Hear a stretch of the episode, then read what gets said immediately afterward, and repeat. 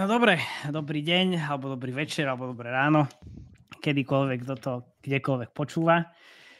Toto je prvý diel Gamecastu, podcastu o hernom biznise. A nie len o hrách, ale o, o biznise, pretože vieme dobre, že hry sa robia za účelom e, zarábania peňazí. Všakže. Dnes na úvod by sme si dali takú jemnú, casual diskusiu. Pobavíme sa o tomto podcaste, kto to je, prečo to je, na čo to vlastne robíme. Povieme si, kto bude hlavnými účinkujúcimi, alebo glosatormi. No, glosatormi asi nie, nemáme Elenu Václalovú tu, takže skúsime si to povedať, každý za seba pár vied, aké hry sa hráme, ako sme sa dostali do gamingu, prečo robíme v gamingu a skúsime potom načať nejaké skratky a povieme si o terminológii. Podstate čo používame, lebo veľa ľudí sa vždycky pýta, že čo znamenajú CPI, ROAS a podobné veci, ktoré určite budeme veľmi používať v ďalších dieloch, tak aby sme si to hneď spravili na začiatku a povedali, čo to vlastne znamená. A ešte je tu jedna vec, ktorú načneme a potom asi v ďalších dieloch si dokončíme. State of Slovak Game Industry. Teraz vyšlo, vyšlo jedno pdf myslím si, že predvčerom alebo, alebo pár dní dozadu Takže to skúsime si povedať a, a uvidíme. Takže vítajte. No dobre. Zdravím. Ahoj. Ahojte. Takže skúsme takže intro, kto tu je. Čiže moje meno je Matej Lančarič. Máme tu Jakuba Remiára a, a Barbaru Balažovú. So, takže skúste sa pár vetami predstaviť. Skúsme s Barbarou. Skús ty teraz. Uh, dobre, takže ahojte. Uh, ja sa volám Barbara Balážová, ako to už Matej povedal. Uh, pôsobím ako UA specialist momentálne v Barcelone v Social Pointe, čo je vlastne gamingová firma. A v gamingu v podstate pracujem niečo vyše dvoch rokov. Predtým som robila taktiež na marketingu. Začínala som v Amazone a sa vlastne dostala do tohto gamingového sveta, v ktorom dúfam, že ešte nejaký čas dotrvám, lebo sa mi tu celkom páči. Super. Jedna taká uh, vsúka. My sme sa s Barbarou nikdy nevideli, nepočuli, nerozprávali. To je prvýkrát, čo sa v podstate rozprávame. Čiže kľúčová otázka, ako ti môžeme hovoriť? Barbara, Baša, aké, ako? Kľudne ma volať Dobre. To je celkom dlhé, tak zvyknú ma väčšinou volať Barbie. Barbie, super. Dobre, to, to znie fajn. Perfektné. Kubo, skús ty. Okay. Čaute, čaute. Uh, za mňa je to už taký dlhší boj trocha. Ja som v gamingu viac menej 6 rokov, už teraz to bude um, draftovaný ešte z katedry psychológie do Pixlu, kde som proste vo veľkom robil virtuálnu realitu, čo vtedy letela, ak si pamätáte na tie roky, keď vyšiel Oculus 2012-2013. To bolo moje veľké hobby a tým pádom do Pixlu som vlastne prišiel pomôcť s prvou virtual reality hrou, čo sa tam robila vtedy. A postupne nejak som prešiel teda od toho, že som game designer a momentálne robím game design eh, vo fínskej firme v Traplighte ako head of monetization, po prípade vypomáham nejakým iným firmám v rámci nejakého mini konzultantstva. A čo sa týka gamingu, tak toto vlastne je aj jedna z takých tých vecí, aj prečo vlastne toto s Maťom nahrávame a za mňa teda určite ešte od mojich čias, čo som učil na katedre, učil som aj na viacerých takých tých kurzoch alebo nejakých prípravkách alebo nejakých edukačných veciach ohľadom gamingu a budeme radi, ak vlastne toto počúvajú ľudia, ktorí by chceli ísť do gamingu, predstavujú si nejakú hernú robotu, majú nejakú víziu, ale v konečnom dôsledku nemajú skoro žiadny reálnu, reálnu, žiadnu reálnu skúsenosť, akože ako reálne herná mobilná firma funguje. A preto budeme radi, ak tu nájdu niečo z toho, že neprídu len tak niekde a budú mať ilúzie, ale budú vedieť reálne, ako tá realita funguje. Hej, veľa, veľa ľudí, ktorí chcú vedieť viac o gamingu, ale potom majú také zvláštne predstavy. A ty ich voláš romantici, takže to si môžeme potom v, našich, v našich skratkách terminológii potom rozobrať viac. Čiže ešte ja by som sa mal predstaviť, že máte Lančerič. Uh, robím v gamingu asi 8 rokov, čiže ja už som tu starý veterán, starý človek. Ale začal som v Pixli, čiže my sme všetci teda v Pixli začínali a potom odišli do nejakých ďalších firiem pracovať.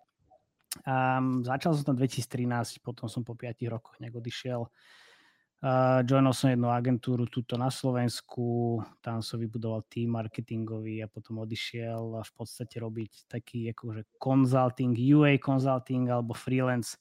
V slovenskej terminológii, môžem to už rovno začať, je to klasický PPCčkár, čiže Performance Marketing Manager, ale v gaming svete. Čiže takto v skratke za mňa. Čo sme my?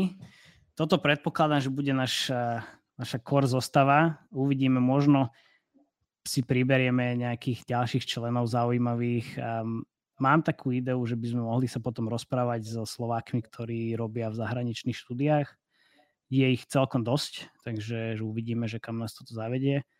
A celé, celý tento podcast v podstate vznikol v hlave už dávnejšie. Sme to, myslím si, že sme to chceli robiť najprv po anglicky, ale keďže anglických podcastov v gamingu je celkom dosť, netreba, netreba zase robiť stále dokola to isté, len s inými tvárami rozprávať o tom istom.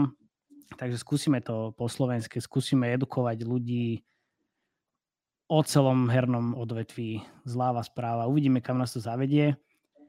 Um, ešte možno by som tak podotkol, že keď som nahrával ten jeden podcast um, podni- um, o podnikaní v podstate pár týždňov dozadu, tak som, som dostal veľa, veľa správ, že to je super zaujímavé, všetko fajn aj som tagol veľa ostatných podcastov a nikto sa neozval, takže som si potom povedal, že OK, tak skúsme, skúsme to my a prečo nie. A preto som aj oslovil aj Jakuba, aj, Bar, aj Barbie, pretože všetci robíme v podstate v zahraničí a máme dosť veľký spend, alebo teda míňame dosť veľa peňazí a, a, vieme, kde, kde a čo sa točí, takže skúsme to.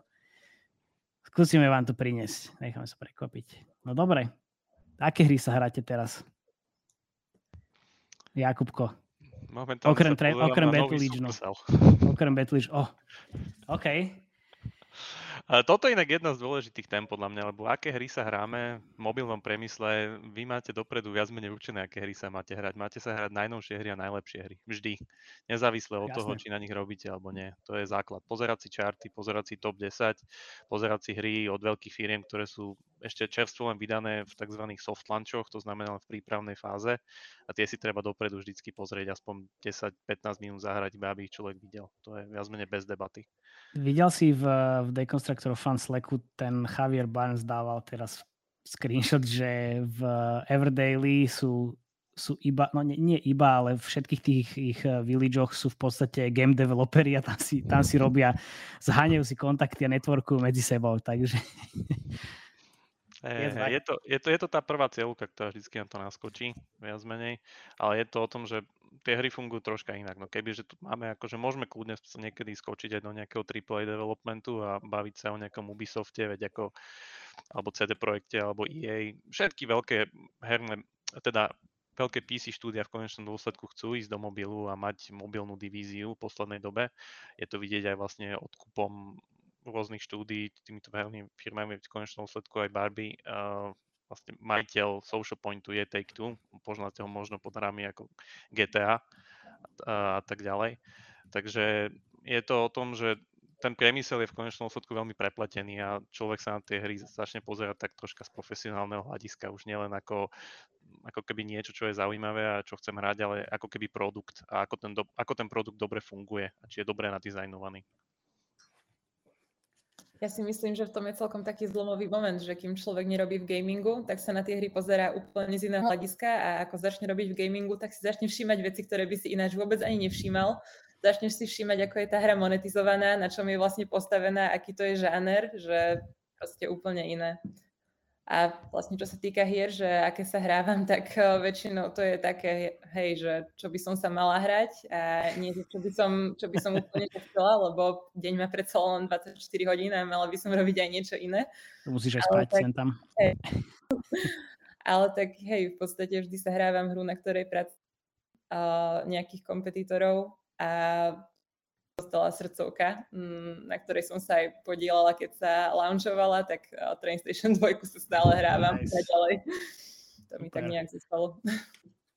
Super. A na akej hre teraz pracuješ v, v Social Pointe? Uh, pracujem na hre Dragon City, čo je okay. taká strategicko RPG, um, taká simulačná, by som povedala.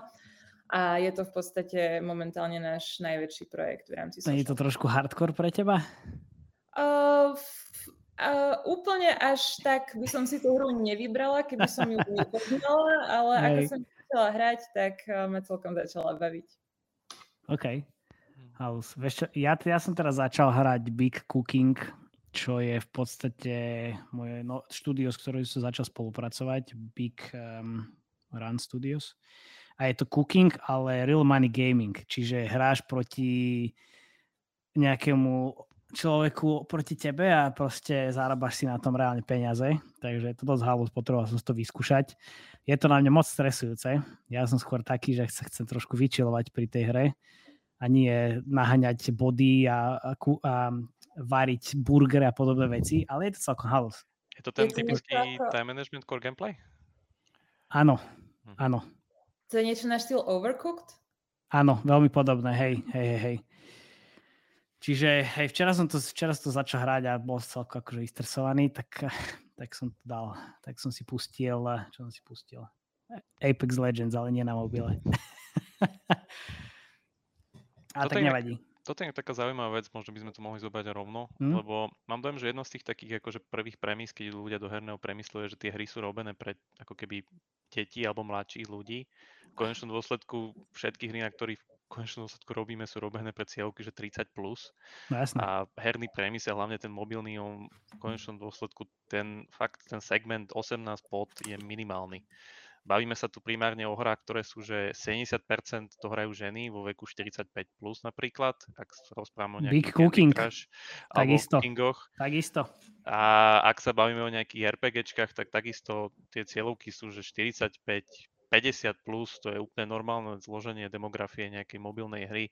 Takže len tak na, na intro, aby sme to objasnili, ten herný priemysel viac menej už vôbec nie je o ako keby hrách pre deti. Áno, je to super, ale je to skôr taký ten počítačový AAA gaming, mobilný priemysel už vo veľkom ide primárne na dospelú až ešte staršiu populáciu, by som povedal. To je vlastne jedna z vecí, s čím som sa celkom často stretla, keď som niekomu spomenula, že robím v gamingu a vysvetlila vlastne, že čo vlastne robím a že sú to hry na mobiloch. Tak nie, že, a, že ja som už na to starý, ja sa nehrávam hry, hm. hej, ale keď sa na to tak pozriem, tak aspoň pri tej hre, na ktorej pracujem, tak väčšinu našich spenderov tvoria staršie ženy čo najviac platia, takže človek by to ani nepovedal. Jasné. Ja, veľa, veľa, hej, veľa ľudí sa pýta, že, oh, že toto musí byť pre, pre deti. Ja som mal call s nejakým random Facebook um, repom, ktorý evidentne nebol z gamingu a ale je to taký nejaký marketing expert, ktorý, ktorý ti volá kvôli nejakým účtom a a bavili sme sa o hre, ktorá je card collection, čiže zbieraš karty a proste najviac útočíš. Že už no super, že 13 až 18 cieľovka však, a že prosím.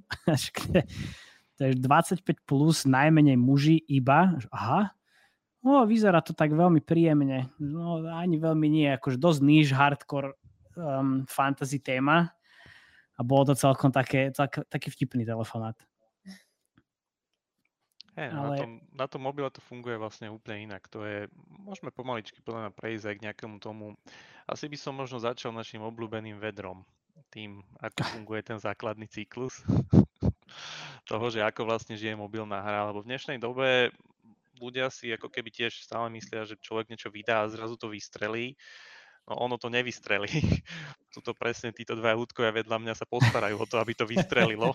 Si to možno kľudne objasníme, ako funguje celý tento cyklus, ako vlastne funguje taká tá základná formula, že prečo, prečo vôbec hra je úspešným produktom na mobile a prečo zarába peniaze. Hej, potom pre príklad, hej, kompletne všetky hry z Pixelu fungujú presne na tomto.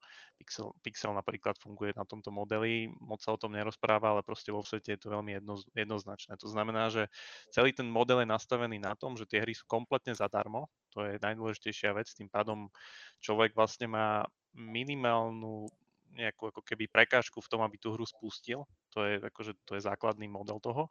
Ale zase má možnosť tam minúť skoro doslova neobmedzené množstvo peňazí. Hej. To je ako keby prvá premisa, ktorá je tu správená.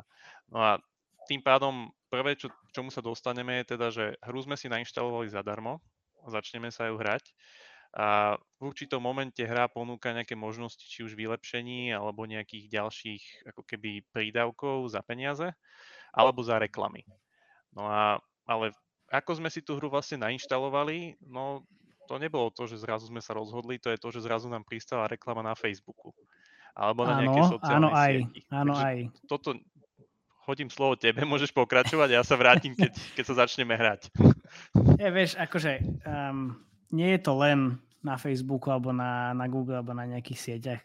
Vždy ti môže o tom povedať aj tvoj kamarát, um, ale je to veľmi, veľmi malá šanca. Aj teraz sme sa, sa bavili o tom na podcaste, že, že prečo si ja myslím, že by mal um, Apple čaržovať 10% uh, developerov namiesto 30%. No preto, lebo tá distribúcia už nie je taká, distribúcia hier už nie je taká ako 10 rokov dozadu. Lebo ty vydáš hru a nikto, nikto ju nenájde. Čiže v podstate musíš nejakým spôsobom začať míňať peniaze na to, aby si tam tých, tých hráčov um, dostal.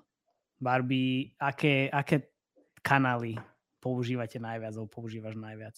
Uh, máme celkom veľký ten mix, uh, ktoré, ktorý používame na to, aby sme, tak povediať, nakúpili hráčov. Samozrejme, najväčší je stále Google. Uh, prekvapivo, momentálne vôbec nebežíme Facebook na uh, náš Vôbec sa nečudujem. Vôbec sa nečudujem. Myslím že, myslím, že to je situácia viacerých, ako sa to celkom pekne pomenilo. Takže sa sústredujeme na, na rôzne ad networky, rôzne programmatic um, networks alebo uh, nejaké, nejaké, nejaké menš, nejaký menší partnery, nejaké discovery a podobne. Influencery a podobne. Máme vyslovene aj tým, ktorý sa venuje influencerom. Super. Vlastne práve dneska máme uh, taký asi najväčší náš um, influencerský boost uh, z Mr. Beast. Takže to práve okay. beží a väčšinou sa od toho očakáva celkom pekná návratnosť.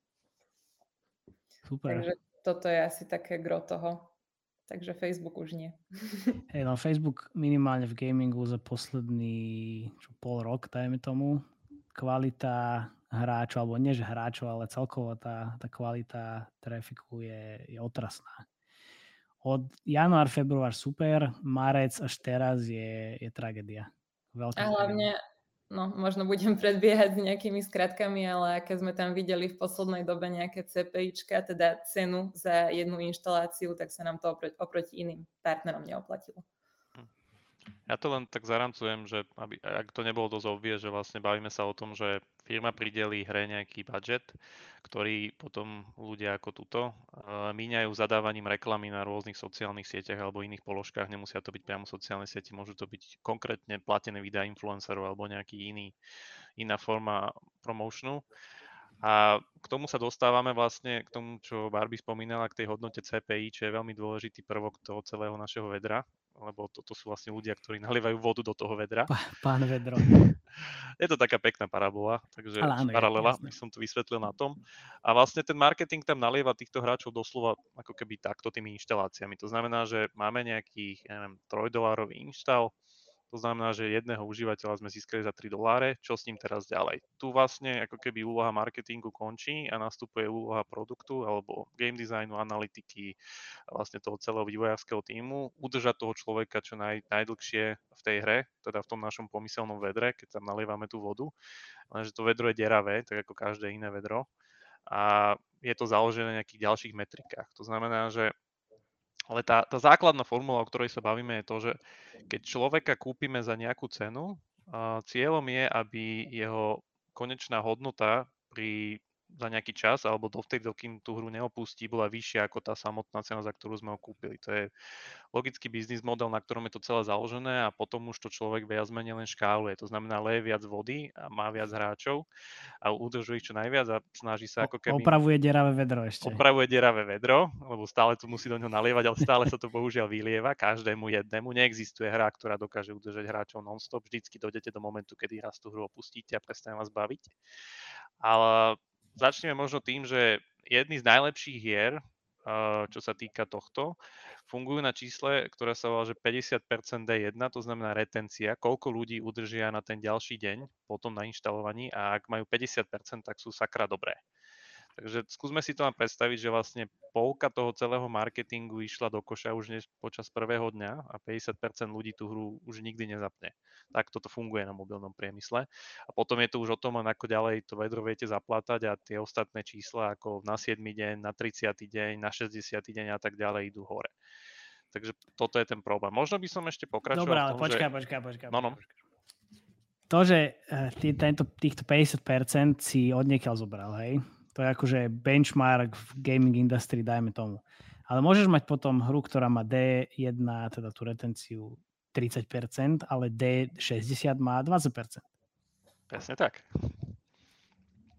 Takže to, je, to není to je... len o, o tom prvom čísle, ale potom o tom celom funneli, alebo teda celom, celom lieviku. Produkte. No hej. Okay. Hey, to je, no to je, to je celé o tom, že proste ako dobre vieme zaplatať to vedro, lebo niektoré vedra fungujú inak ako druhé. A toto sa viaže už potom aj k tým samotným monetizačným modelom, lebo keď sa na to zase pozrieme tak zo široka, tak niektoré hry fungujú na tom, že oni zarábajú tými mikrotransakciami, ale sú hry, ktoré fungujú úplne v pohode bez mikrotransakcií, to znamená fungujú len na reklame. To sú v prvom rade všetky hyper casual hry. A bežný človek to asi vidí v takých tých top download chartoch väčšinou, ak mu naskočí nejaká hra, ktorá je plná reklám a proste reklama je väčšinou po každých dvoch, troch minútach alebo po nejakom momente v hre, kedy... Defin, definuj hyper casual žáner. Zmenu. Uh, hyper casual žáner by som vedel nazvať ako niečo, čo je veľmi, veľmi jednoduché, či už aj na vývoj, ale aj na pochopenie. Uh, tieto hry sa vlastne dajú vyrobiť do dvoch týždňov doslova, pri porovnaní s nejakými väčšími mobilnými hrami, kde sa bavíme o priebehu rokov. Hej. A, a oni vlastne fungujú na tom, že tá mechanika je tak jednoduchá a tak zábavná. Je to taká tá fakt, že najtypickejšia forma záchodovky, že to pochopí úplne každý. A vďaka tomu je schopná ako keby vy... Um, to, je, to je vlastne tá jej viralita, že ona je vlastne vďaka tomu schopná vytlačiť tak strašne malé CPI, to znamená, že tí užívateľia do tej hry fakt stoja niečo v rozmedzi 5 až 10 centov. Podľa toho, aká téma. Podľa toho, je, aká téma no. a tak ďalej a tak ďalej. A, ale proste zase pozrú si pár reklam a tým, že tá firma vlastne predáva ten reklamný čas v tej hre, iným herným firmám napríklad, nemusia to byť herné firmy, ale väčšinu času sú tu herné firmy. Myslím, že posledná štatistika je, že 60% herného ako keby toho advertisementu hypercasualoch sa predávajú iným hypercasualom. Samozrejme. Je to také troška, že ten had si zožiera vlastný chvost, ale tie hry proste fungujú úplne v pohode iba na reklame. Oni majú možno jednu, dve mikrotransakcie, kedy človek si môže napríklad znížiť Vypnúť reklamy. Reklám. Nie všetky, lebo to je zase dizajnerská chyba, Hej. ale, ale fungujú v pohode. A zase sme pri nejakom inom modeli a zase ten, ten UA, alebo teda user acquisition, ten nákup užívateľov funguje úplne inak možno k tomuto hoďte asi ty pár pokecov, lebo tam už sme sa dostávame k takým veciam ako kreatíva a podobne. Hej, Barbie, ty si, ty si bežala niekedy nejakú hypercasual hru napríklad? Uh, musím sa priznať nikdy, lebo keď s kým som robila v Pixli, uh, nemali sme nejakú mm-hmm. konkrétne takú hru, ktorá by bola monetizovaná iba cez reklamy a momentálne tiež nie. Je to v podstate taký split, že 70% IAP, teda tie, mm-hmm. tie nákupy, hre a potom ten zvyšok uh, sú reklamy. Ale myslím si, že to je také celkom dôležité aj, aj podotknúť, že to sú také tie uh, dve uh, možnosti, ako sa dá monetizovať tá hra, že buď sú tam teda tie in-app purchases uh, plus reklamy, alebo iba reklamy. Že väčšinou je to kombinácia, kým to nie je hyper casual. My sme hlavne zvyknutí hovoriť všetky tieto veci v angličtine, takže tiež ja niekedy musím rozmýšľať, že ako to, ako to preložiť do, do ľudskej reči. A, a viem, Kubo, že ty si mi ešte vytýkal, že som nespomenul subscription model um, na, tom, na tom mojom podcaste a že som mal veľ, oveľa viac rozprávať o monetizácii. Ja si myslím, že, že marketing a UA si, si dopodrobne rozoberme podľa mňa na jednom konkrétnom podcaste, lebo to je že téma, o ktorej sa môžeme baviť pol roka. A z Barbie určite spravíme nejakú výživnú epizódu. Takže že neviem, čo si sa pýtal vlastne, vidíš, teraz som zabudol. Na tie kreatívy, ale vlastne, viac menej iba chcem, chcem ukončiť ten okruh toho hej. vedra, ako vlastne funguje ten cyklus tej mobilnej hry, hej, že máme teda nejakých tých uh, hráčov, ktorí tam nalievame vďaka tú marketingu. Ten marketing vlastne maká na tom, aby boli čo najlacnejší prostredníctvom ako keby čo najlepších reklám. To znamená, že keď to dáva vonka, tak ľudia na to naozaj klikajú a doslova ako keby merá sa tam klikateľnosť tých reklam samotných aby vlastne za nejakú, lebo aj to CPI vlastne není ako keby metrika, to nie je niečo, čo človek akože vie, to si vypočíta z toho, že keď minú toľko peňazí, došlo mu toľko inštalácií a CPI Dobre, vlastne hlavne vie... CPI je jedna vec, hej, čiže CPIčko samo o sebe ti nehovorí skoro o ničom, treba mať k tomu aj ďalšie iné um, čísla, aby si vedel porovnať tie, efektívnosť uh, tej alebo in, inej kampane. A hlavne CPIčko dosť závisí od toho, v akej krajine tú reklamu bežíme, lebo je iné bežať reklamu v US a na Filipínach. Veľmi správne. A samozrejme aj na iných kanáloch a, hneď, hneď máš aj, aj kvalitu týchto hráčov úplne inú, či už je to US alebo Filipíny, alebo hociaká európska krajina.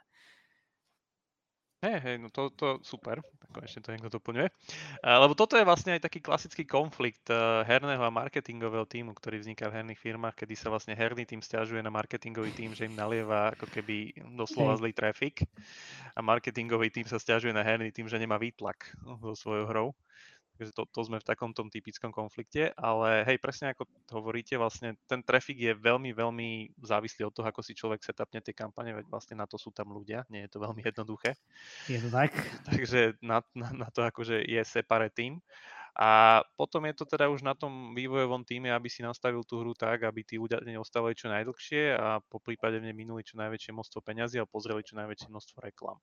Pri tých reklamách je to troška ošemetné, lebo zase nie je najlepšie, aby ľudia pozreli tisíce reklam, ale skôr pozreli pár Prečo? reklam denne každý deň, lebo máme tu tzv. ECPM degradačné krivky, Uh, Chcem byť veľmi odborný, to znamená, že čím viac si človek pozrie reklam bez toho, aby na nich klikol a vlastne pozera ich za sebou v kúse, tak tým klesá hodnota toho reklamného času.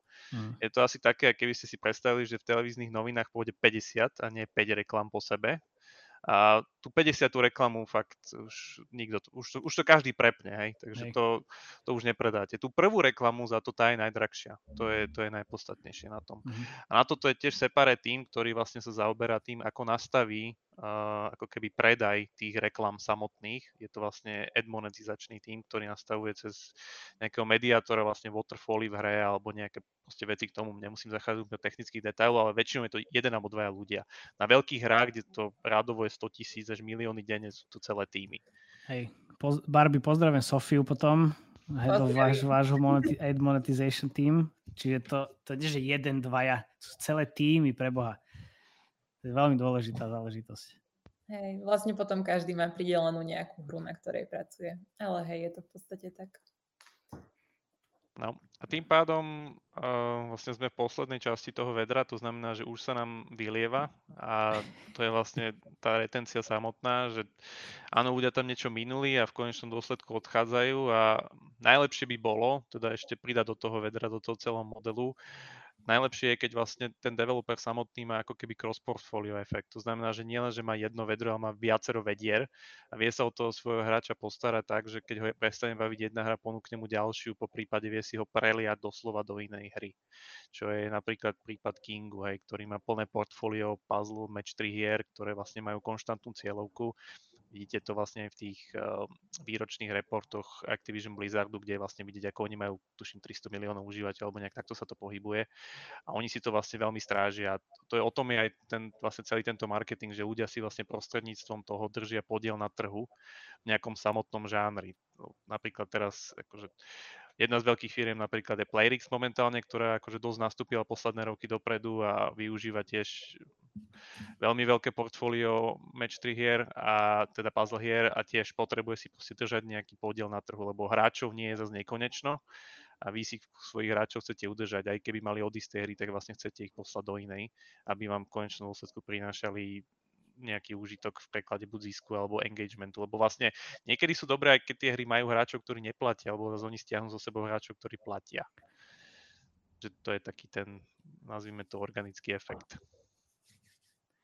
Ja by som možno teraz ešte ako takú vsúku navrhla, že nejaké také termíny, čo sme tu spomínali, že vlastne na začiatok sme si nedefinovali nejak, že čo je ten UA, my to tu používame, lebo, vieme, čo to je, ale že vlastne ten UA to je User Acquisition, v podstate nákup tých uh, používateľov, v podstate pri hrách sú to, to, sú to hráči, že celý ten proces toho, ako nakupujeme tých hráčov, tak povediac.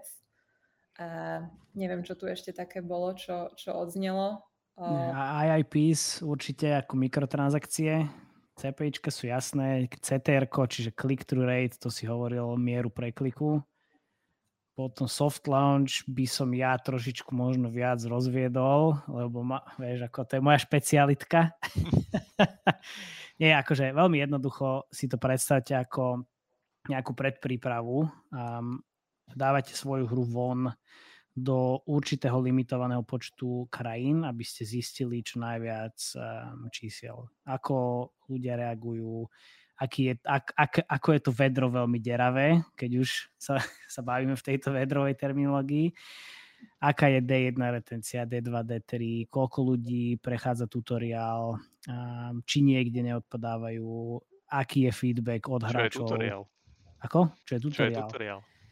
Ty mi povedz, pán game Tutorial, designer. alebo inak nazývané FTUE, First Time User Experience, alebo ako keby prvý ako keby zážitok z hrania hry, je viac menej jedna z najdôležitejších vecí, čo sa v hre ako keby vyvíja a viac menej nazvime to túni, alebo proste snaží sa ako keby tá priechodnosť byť dosiahnutá na maximum, kvôli tomu, že ako keby stačí, že jeden krok v tom tutoriáli je zlý, že človek napríklad nepochopí alebo je nejasné, kde má kliknúť a ak, je to, ak to postavíte ten krok na začiatku toho lievika, tak vlastne ho kompletne upcháte.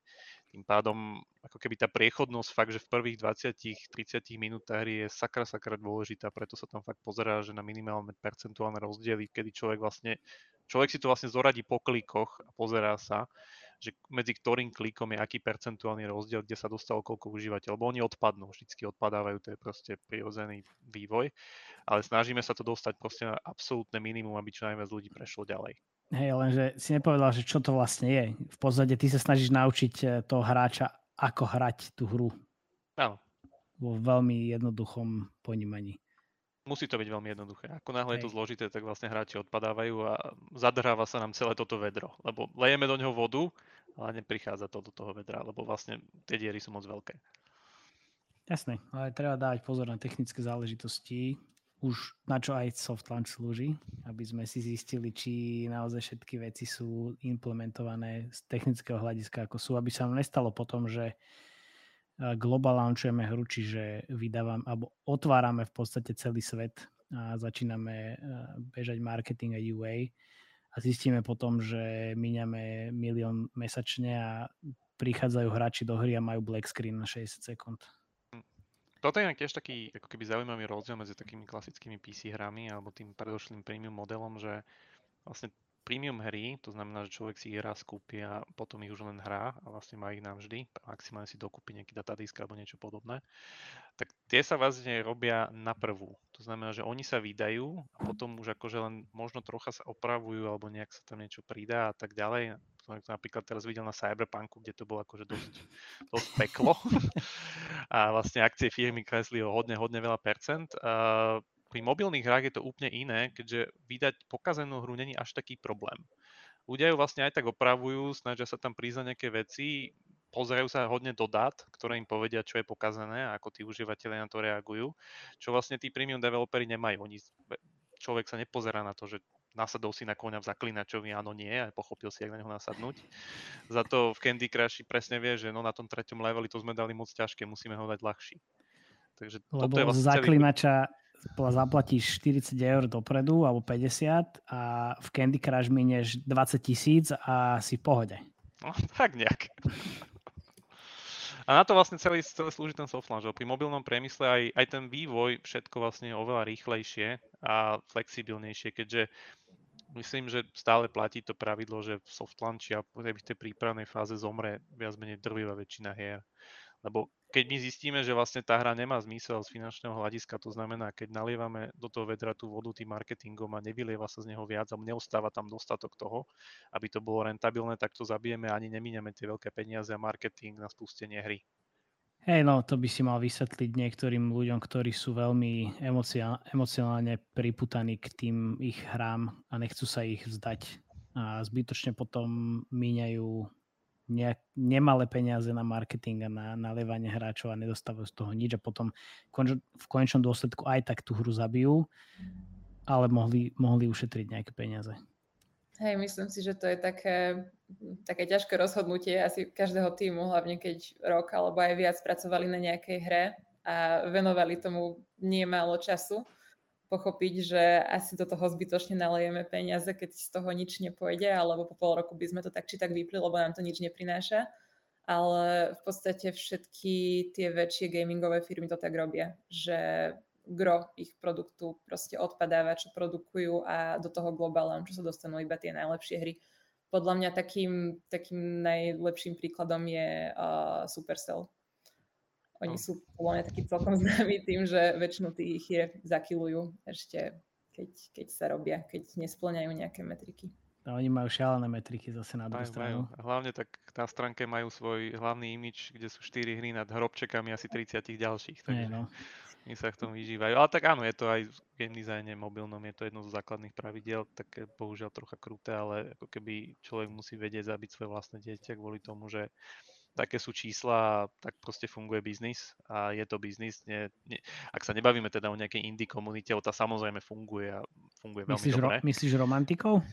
romantikou, nazvime to kľudne aj takto, ale nemusia to byť ani romantici. Niektorí ľudí proste baví robiť hry ako keby viac pre seba alebo robiť si ich pre nejakú konkrétnu cieľovku, ktorá nemusí byť úplne rentabilná. To znamená, že ten trh pre ňu nie je taký veľký, lebo je to sci-fi, ktoré je predkané nejakým ťažkým RPG systémom a proste ideme nižšie a nižšie a nižšie a menej ľudí nájde nájdeme na trhu, ktorý tu bude reálne chcieť hrať. Samozrejme sú tam veľké hity niekedy, typu Stardew Valley, kedy proste simulátor mm. toho, že ľudia si tam pestujú kapustu a majú nejaké celkom fajn rande niekde vonka na vidieku, tak vystrelilo strašne a dvaja ľudia proste nakodili hru, ktorá je svetovým úspechom. Ale väčšinou je to o tom, že veľké firmy potrebujú fungovať na spolahlivejších biznis modeloch a tie proste majú jasné metriky, jasné čísla. To znamená, prejde sa nejakými číslami, neprejde sa číslami a podľa toho sa produkt buď pokračuje alebo zabije. Hej, lebo zase sa vraciame k tomu, že robíš hry preto, zase je to biznis, hej. Čiže robíš hru, je to normálne industria alebo odvetvie ako akékoľvek iné, s tým teda, že je to trošku viacej zábavnejšie a minimálne pre mňa. Ale stále musíš, to, musíš hry robiť preto, lebo chceš zarobiť na tom nejaké peniaze. Či sa, ti to, či sa to ostatným ľuďom, ľuďom páči alebo nie, proste tak to je. Áno, tak to funguje všade, či už v mobile, alebo na PC, alebo na konzole. Všade tá firma musí ísť dopredu a ak proste nemá ten výtlak, tak to štúdio zavrú. Takisto sa... To, ten horší prípad je, že na mobile sa väčšinou zabíjajú hry a ako keby herné štúdia idú na ďalší pokus. Na tom PC sa častokrát možno zavrie celé, alebo rozpustí kompletne celé to PC štúdio, čo tiež je normálne. Proste teraz to bol tuším EA alebo niekto rozpustil to vlastne starú singleplayerovku jednu celú a tuším 400 ľudí alebo tak. Takže on zase není až taký problém ísť proste do inej firmy, lebo ľudia v tomto segmente sú ako keby seniorní, sú veľmi vyhľadávaní, ale hej, je, má to svoju odvrátenú stránku. Tak ako proste nie je to len o tom, že chodíme a radi hráme hry a radi robíme na hrách, ale proste je to veľmi tvrdý biznis model hej, všetci vždycky, že o, ty, ty robíš v hernom biznes, ty sa musíš stále hrať iba hry, to je super. No áno, je to super, ale akože je to dosť náročné zase na druhú stranu. Je to úplne jednoduchý, jednoduché odvetvie.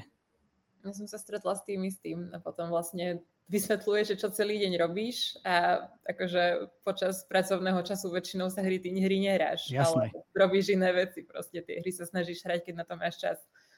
A nie, nie je to o tom, že by sme sa hrali hry. Alebo väčšinou to bolo také ešte, že, že keď som sa s týmto stretla, práve že robím v hernom priemysle, tak ja že testuješ tie hry. A že, nie, hej, hej, hej. testujem ich. A na to extra oddelenie. Hej, áno, na, na to, to tiež extra oddelenie. Áno. Ešte, ešte je super, že, že áno, buď testuješ, alebo že ty, ty ich vyrábáš tie hry.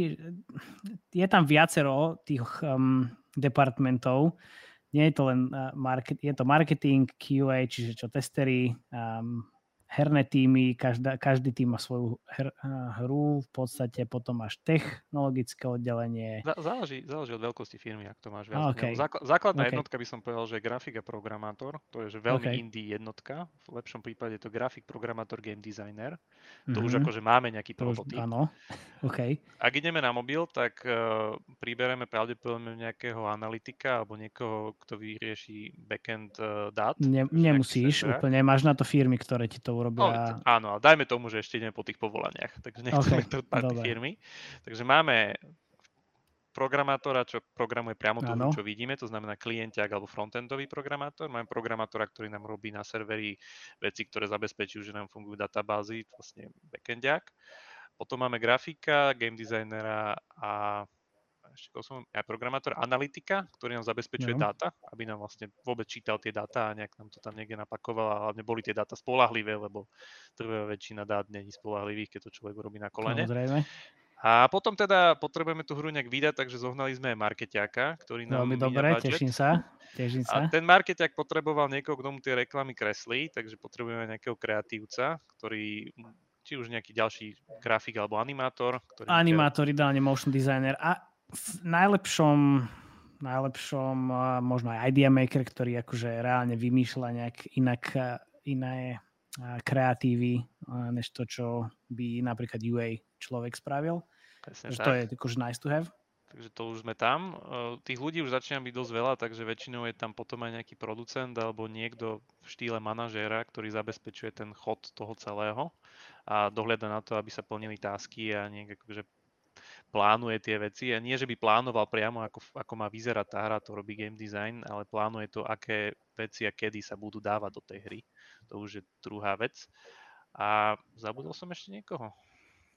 Vieš čo, community by som Áno, potom už keď sme tú hru vydali, tak, keď sme tú hru vydali, tak potom potrebujeme mať nejaký community team, ktorý sa stará o tú komunitu a support team, ktorý odpoveda na tikety a rieši ako keby technické problémy hráčov, keďže tá hra je vlastne služba, nie je to produkt per kúpili sme si a koniec, ale ano. vlastne stále ho vyvíjame a poskytujeme službu niečo štýle Netflixu.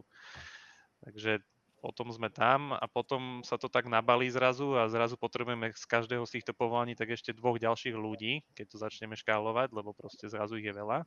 Ideálne niekoho, kto sa stará aj o financie, alebo akože treba, pos- treba posielať. oddelenie a tak ďalej a tak ďalej a už sme viac menej na nejakej 20 členej firme, ktorá už, akože toto už sme ako keby v nejakom takom pomaličky do strednej triedy nejakých štúdií. Hmm.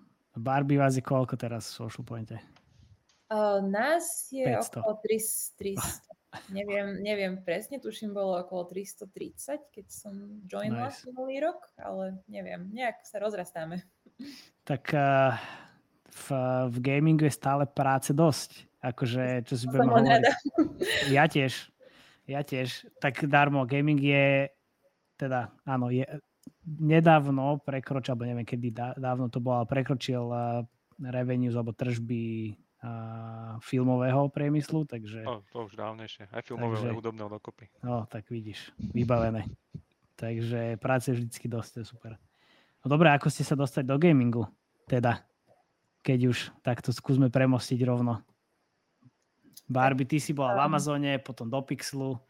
To Hej, sa ako, ako udialo? Môžem začať? Tak uh, robila som v podstate v Amazone, ja som tam bola už dávnejšie, ešte počas vys- vysokej školy som tam robila part-time, ale na inom oddelení a zrazu sa otvorila pozícia, že uh, na marketingu, by som teda manažovala kampane, teda pre poslucháčov možno mhm. dobre vedieť, že aj Amazon uh, je celkom veľkým hráčom v reklamnom priemysle, takže som sa nejak dostala na to oddelenie už ako, už ako full-time zamestnanec, ale po takmer roku nám oznámili, že to oddelenie v Bratislave končí.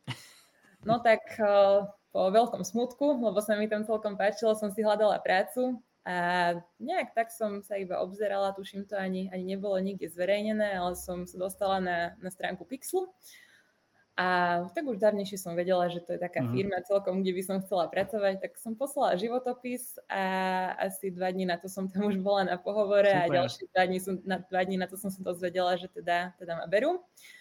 A, tak to bola firma, ktorá sa mi veľmi zapáčila hneď od začiatku a samozrejme aj keď som robila v marketingu, tak niektoré tie metriky som poznala, ale s gamingom som nemala žiadnu skúsenosť uh, tak som sa začala učiť a viac sa tomu venovať. A teda bola som tam rok aj čosi a následne uh, prišla príležitosť, uh, že ma rekrutli do zahraničia a aj keď s ťažkým srdcom, ale som teda odišla. Toto veľmi, ob, toto veľmi obdivujem. Že chcem vyskúšať niečo nové a je to také, že kým to človek nevyskúša, keď je mladý, tak potom neviem kedy. Hej. že tak nejako. To je super, ja veľmi mám rád takýchto ľudí, že príde takáto, takáto možnosť a idú po nej a aj to, aj to bol v podstate jedna z vecí, že prečo som ťa zavolal sem, lebo to je takýchto ľudí ambiciozných mám veľmi rád, čo sa neboja. Vyskúšaj veci. Všakže, Jakubko. Hej, hej. Ono je to veľmi super, lebo vlastne v dnešnej dobe ja si myslím, že teraz je na to fakt, že najlepšia doba, aj z no. pohľadu, no. ako keby, ak sa bavíme o Slovensku, kvôli tomu, že korona to viac menej presekala tak, že ľudia už vôbec nemajú s tým problém, že ľudia robia 100% času z domu zo Slovenska pre zahraničnú firmu, to je napríklad, jak je môj prípad. A ja mám teda svoje štúdium, mal by som sedieť niekde v Tampere vo Fínsku, ale je to úplne OK. Majú o hodinu viac, ale to je asi celé obmedzenie. Hej. Momentálne moje. A hej, je to úplne iný svet. Ako na Slovensku je to super, lebo ako Pixel položil veľmi veľké základy, hlavne v mobilnom svete a to know-how, ktoré mal aj vtedy, keď som tam išiel, bol obrovské, čo sa nedalo porovnávať s niektorými firmami. A, ale stále sa dá proste učiť ďalej, stále sa dá ísť proste pozerať vonka, lebo ten svet ide strašne rýchlo, človek nikdy nevie, čo je proste najbližší rok top hra, hej, zrazu príde nejaké Pokémon Go, rozbije to celý trh, zrazu príde nejaký Fortnite, takisto rozbije celý trh, to tak proste býva, kedy líder trhu pred minulý rok ani neexistoval a človek najlepšie nabrie skúsenosti zvonka, lebo proste ľudia si ako keby v určitých štúdiách idú do nejakého cyklu a aj hlavne žánrovo nie každé štúdium je schopné pokryť všetky žánre a proste dojde na, ako keby na niečo, čo nie je schopné urobiť. A to sa pamätám, že niektoré veci, čo sme ešte v Pixi skúšali, tak akože a veľmi sme to chceli, aj sme chceli ísť do nejakého iného segmentu alebo iného žánru, ale proste nepodarilo sa bohužiaľ. A jedna z tých hlavných dôvodov je podľa mňa, lebo tam chýbal človek, ktorý by na takej hre predošlej robil a mal tú žánrovú expertízu. A preto je super pochodiť si čo najviac firiem a hier a vidieť tie veci v akcii, lebo inak sa to človek nikdy nenaučí. Ako nikto, ani keby že teraz veľmi chcem a idem si niečo prečítať na internet alebo nemá šancu. Pozrieť, nemá šancu sa proste. Yeah. Akože, za prvé to ľudia, ľudia si to know-how akože dosť stráži, ak mám mám byť úprimný, lebo je to predsa niečo, čo akože zarába obrovské peniaze. A za druhé je to veľmi, veľmi špecifické. Nie je to, nie je to také, že človek to nájde tak a že hm, ako sa robí vlastne puzzle hra, hm, túto, toto, tamto. No, je to sakra, sakra ťažké. Jasné, bez, bez skúseností tej šance, to ver. A, dobrá, ty, no prepač. No som chcela tak, že ešte nám ty porozprávaj teda, ako si sa do gamingu dostal. Kto teraz, ja alebo Kubo? Pardon, Jakub. A, dobre, tak ja rozviniem to, čo som hovoril. Ja som vlastne už bol akože gamingom taký posadnutejší ešte na katedre, lebo ja som vlastne učil na katedre kyberpsychológiu a bakalárku som si mm. robil v World of Warcrafte a diplomovku som si ešte nakodil vtedy v Oculus'e a ten gaming bol viac menej akože stále niekde okolo mňa a nejak som akože sa na sústreďoval až potom vlastne môj kamarát, čo vlastne bol môj participant vo výskume, ma zavolal do Pixu, lebo už proste ho nebavilo chodiť ku mne na katedru, sa niečo pýtať a povedal, že veď poď si sadnúť ku nám rovno. Najprv part-time, potom full-time na tom VR projekte a vtedy sme viac menej boli taký kompletne VR powerhouse. Pamätám sa, že vtedy do Pixu chodilo tak 5 ľudí za mesiac, čo sa prišli akože len tak random spýtať, že ako funguje VR z nejakej architektúry alebo z iných technických oblastí. A potom som nejak akože ostal s tým, že už akože som sa, zase tam bolo strašne, strašne veľa vecí som sa tam naučil, tak som sa potom ako keby už dostal k tomu, že ako funguje ten game design samotný, ako to funguje profesionálnejšie, lebo vtedy sme vlastne robili niečo úplne nové, lebo to bola VR hra vtedy, VR nikto nevedel ani robiť, ani nikto nevie, nevie robiť. Doteraz by som povedal... Ste boli nie. trošku skoro, podľa mňa. Aj boli sme asi príliš skoro, ale bolo to super a je ten tým s tými chalami, ten s tým sa vlastne poznám a rozprávam doteraz. Super kamoši, ale hej, to know-how sa tam proste nabralo, Pixel má fakt veľmi dobré uh, free-to-play know-how a vie ako proste tie hry škálovať a posúvať ich dopredu. A potom som vlastne tieto veci začal robiť nejak viac. Potom ja, ja som vždy skončil na nejakom takom akože experimentálnom oddelení. Viem, že sme tam robili aj hry na Facebook Messenger vtedy, čo tiež akože malo byť super, ale ešte to potom Nevydalo. Facebook zabil, do toho prišla Cambridge Analytica škandál, takže úplne celé to... Dobrá, však proste z tých instant games si potom mal hyper casual v podstate. Áno, áno, áno, to vlastne sa vyvinul do nejakých hypercasual, čo som potom v inej, iných firmách robil. To sme zabíjali, že 20 hier mesačne, to bola veľká sranda. no proste prišli sme, prototyp, mm, také čísla, dobre, dovidenia, ďalší. To, na tom som robil a potom teraz vlastne robím na midkorovom RPGčku, no, čo je super, lebo akože predtým som robil, vlastne predtým Pixie sme robili jednu puzzle hru pre ženy. To bolo akože veľmi, veľmi, veľmi ako keby dobrý, dobrá skúsenosť, že ak to funguje z druhej strany.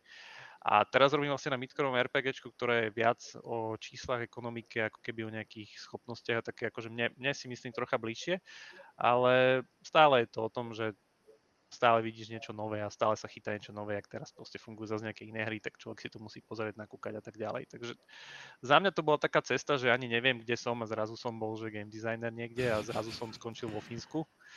Takže, takže tak. Super, čo? Úplná paráda podľa mňa. Ale, ale fajn, je, fajn je to, že mňa vždycky bavil ten kyberpriestor a ja si myslím, že v konečnom dôsledku sa tam raz vrátim, ak, ak to dobehne ten vývoj tak, ako sme vtedy čakali. Že to VR proste pôjde dopredu, ale fakt budem potrebovať technicky niečo oveľa, oveľa, akože rádovo inde. Aj to, keď Facebook teraz vyhlasuje, že áno, chceme robiť meetingy vo VR a ideme do Oculusu investovať veľké peniaze. Dobre, nezachádzajú už do podrobností. A tak ďalej, je to fajn, ale musí to ísť viac dopredu. Tak je to riadne super podľa mňa, že si takto prepojil, že si aj venoval, alebo sa venoval tomu, potom v podstate začal rozvíjať v rámci práce. Hey, to bolo, myslím, to že, že veľa ľudí to tak nemá. Aj v mojom prípade to bolo práve úplne opačne. Som sa vybrala štýlom, že som študovala vlastne francúzštinu a angličtinu a len som tedy tak, tak dúfala, že tak asi by som sa skôr niečomu inému chcela venovať, ale nevedela som, že čo to je, tak potom, že aha, marketing, aha, marketing v rámci gamingu, tak toto je asi celkom fajn. Najlepšie. Najlepšie. Milujem hry. Maťko? Milujem hry. Odkedy som bol malý, tak som sa hral non-stop, takže bol super vyústenie mojej kariéry. A spomínam veľmi rád na časy, keď sme hrávali Counter-Strike, keď som mal 10, 11, 12 možno, kde som sa spoznal aj s Palšom. Ja si myslím, že ty, Barbie, už si ho nezažila, CMO, čo robil v Pixli. Vedúceho marketingu. Pa- Martin Palšovič. Um, o, my sme potom v podstate nejak komunikovali, keď ja som bol na vysokej škole, videl som, že Pixel vyhodil nejakú pozíciu. Palš mi povedal, že teda nemám naspendované dosť, takže mám smolu, ale potom v podstate nejaké 3 roka mi písal, že hej, že hľadáme nejakého AdWords manažera na Google kampane, či by som neprišiel na kávu. Takže ja som tiež neváhal ani, ani sekundu, prišiel som na kávu, dali sme si kavičku s, s Pášom a s Tibim, v podstate lídom UA oddelenia a o mesiac som nastupoval a bol to úžasná skúsenosť, celých tých 5 rokov bolo, bolo mega. Podstate som nacestoval toľko, čo asi v živote, nikdy na rôznych konferách. A celkovo gaming je... Mám, mám rád toto odvetvie, mám rád, hra, rád sa hrám rôzne hry, či už na mobile alebo na, na počítači. Takže spojenie marketingu, vyštudoval som marketing na, na FMUK, síce to bol taký marketing, že z rokov 60 pomaly, kde sme čítali Kotlerové nejaké knihy z roku pána, ktorý teraz absolútne nevyužívam, ale aj tak akože nejaké prepojenie tam bolo, takže ja som mega, mega, mega spokojný. Skús možno ešte, keď sme pri tom, že aby ľudia vedeli, že nemal naspendované, že prečo teda, alebo čo to znamená? A Nemi... sa to pohybujeme? Tak, dobre. Veľmi, veľmi správna terminológia. Um, ja som vždycky tiež, akože hovorím, že senior človek má marketingu, musí mať naklikané kampania a naspendované, čiže minúť nejaký obnos peňazí. Čiže ja v mojom akože profesionálnom živote som minul asi asi 30 miliónov aktuálne, čo je že celko dosť peňazí, neviem euro. si predstaviť. Euro, áno, 30 miliónov eur. Um, a v podstate, keď vtedy sme sa bavili s Pášom a hovoril, že minimálne, že niekoľko desiatok tisíc mesačne, čo som si vtedy tiež nevedel vôbec predstaviť, teraz je to akože denný chlebíček, ale, lebo je rozdiel, keď uh, robíš kampane, ktoré, ktoré majú budget 50 uh, eur denne, alebo 500, alebo 5000, alebo 50 tisíc za deň. Je to veľmi iná škála zodpovednosti a aktivít, ktoré musíš robiť a v podstate, keď nemáš tým skúsenosti, tak sa to len veľmi ťažko obhospodaruje. Takže nemal som minutých dosť peňazí a naklikaných dosť kampaní na to a dosť skúseností na to, aby som, aby som mohol potom joinúť, joinúť Pixel. Povedala by som, že asi to je jedna z takých tých nejakých skillov, čo UA manažer musí mať na to, aby dokázal tie kampane nejako optimalizovať alebo potom škálovať, lebo ak niekoho len posadia za počítač, že teda má robiť kampane ani si nevie predstaviť, že, že teda s akým budžetom, tak mm. o, inak sa s tým narába. Keď to má fakt nejaký 50 eurový budget na deň a keď to má oveľa vyšší. Podľa mňa je to aj o tej zodpovednosti, že asi nedám manažovať tie, tie kampane niekomu, kto s tým nemá žiadnu skúsenosť. Jasné, určite. 100%. Keď sme pri tom, nie je to náhodou tak, že Pixel má tuším najväčší ako keby zo slovenských firiem spend na UA? Určite. Akože predpokladám, že hej. Asi, asi bude. Ne, neviem, jak je na tom. Takto. Neviem, aké majú spendy ostatné firmy, ale no ak myslíš gaming, tak určite áno. To určite keď, si áno. Zoberieš, keď si zoberieš potom, nevieme koľko mine Dedoles, ale vyzerá to, že celkom dosť tiež, takže tam už by som to, tam už by sa to možno hej, aj, že Hej, to je, to je pravda, možno teraz už to nebude. Akože teraz už to nebude také jednoduché, hej. Hej, hej. Alebo keď si to porovnáš s takou Alzou, tak proste bežia rôzne hmm. typy reklam aj, aj v telke a, a podobne, takže to sa moc asi nedá porovnávať s, s mobilom. Hej, to je pravda. Hej. No, tak dáme si aspoň takú ukážku toho State of Slovak Industry, Kubo, alebo to necháme na budúce úplne? A, ja by som to možno nechal na budúce. Podľa Dobre. Mňa na dnes informácií, že až, až. Áno, áno, pravda, pravda. Ja som... A le, len poviem, Super, že akože no. ideálne by sme mohli na budúce že prejsť nejaké veci, že aké je vlastne zloženie tu. Mňa to inak akože dosť prekvapilo, že drvivá väčšina je PC na Slovensku. Že v tom nie, State of the Gaming hej, hej, industry, nie je to okay. mobil, preto by som možno prešiel tie štatistiky a nejak to zaramcoval. A no, to by som aj chcel prejsť, že ako vlastne tie jednotlivé biznis modely fungujú, prečo je mm-hmm. taký rozdiel, prečo si myslím, že napríklad ten mobil má oveľa viac priestoru rásť aj na Slovensku a že prečo mobilné firmy akože majú priestor mať ako keby niečo, niečo tam posunúť ďalej. A hej, je tam aj celkom fajn zoznam, tak to môžeme prejsť kľudne, že ako keby nejaké tie najväčšie herné štúdia, nejaký, nejaká predpoveď do budúcna. Lebo u nás to akože celkom rastie, ale stále si myslím, že nie je to ako keby na takej úrovni, ak by to bolo fajn, že by to bolo. Dobre, Dobre, super, to znie, to znie výborne, určite okolo toho obkecame zase ďalších milión iných sprostostí, takže sa veľmi teším. A dobre, super. Ja si myslím, že to je, to je všetko na dnes. Teším sa, že ste tu boli a že ste sa zapojili do super diskusie. Takže počujeme sa na budúce. Čaute. Čaute, čaute. Čaute.